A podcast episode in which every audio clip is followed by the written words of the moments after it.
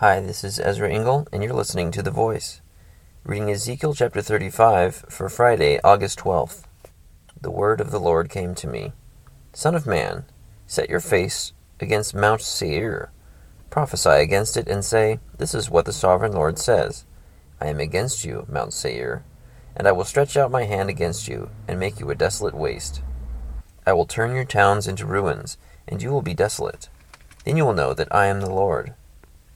Because you harbored an ancient hostility, and delivered the Israelites over to the sword at the time of their calamity, the time their punishment reached its climax, therefore, as surely as I live, declares the sovereign Lord, I will give you over to bloodshed, and it will pursue you. Since you did not hate bloodshed, bloodshed will pursue you. I will make Mount Seir a desolate waste, and cut off from it all who come and go. I will fill your mountains with the slain. Those killed by the sword will fall on your hills, and in your valleys, and in all your ravines. I will make you desolate forever.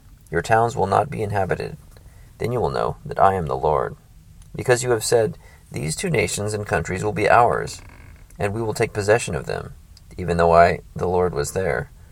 Therefore, as surely as I live, declares the sovereign Lord, I will treat you in accordance with the anger and jealousy you showed in your hatred of them, and I will make myself known among them when I judge you. Then you will know that I, the Lord, have heard all the contemptible things you have said against the mountains of Israel. You said, They have been laid waste and have been given over to us to devour. You boasted against me, and spoke against me without restraint, and I heard it.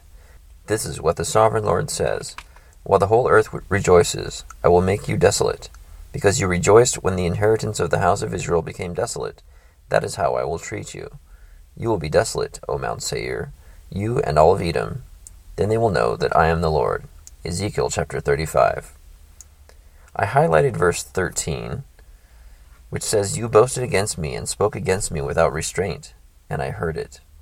This whole chapter is a prophecy against Edom and Mount Seir, which I guess is where the people of Edom are from, because they were speaking carelessly against God. And God hears what we say, He knows what we think, and we will be held accountable for our actions. May we be careful as we consider what our mind pursues and rehearses and practices, and repent when it is something that is not helpful. Thank you for listening to The Voice.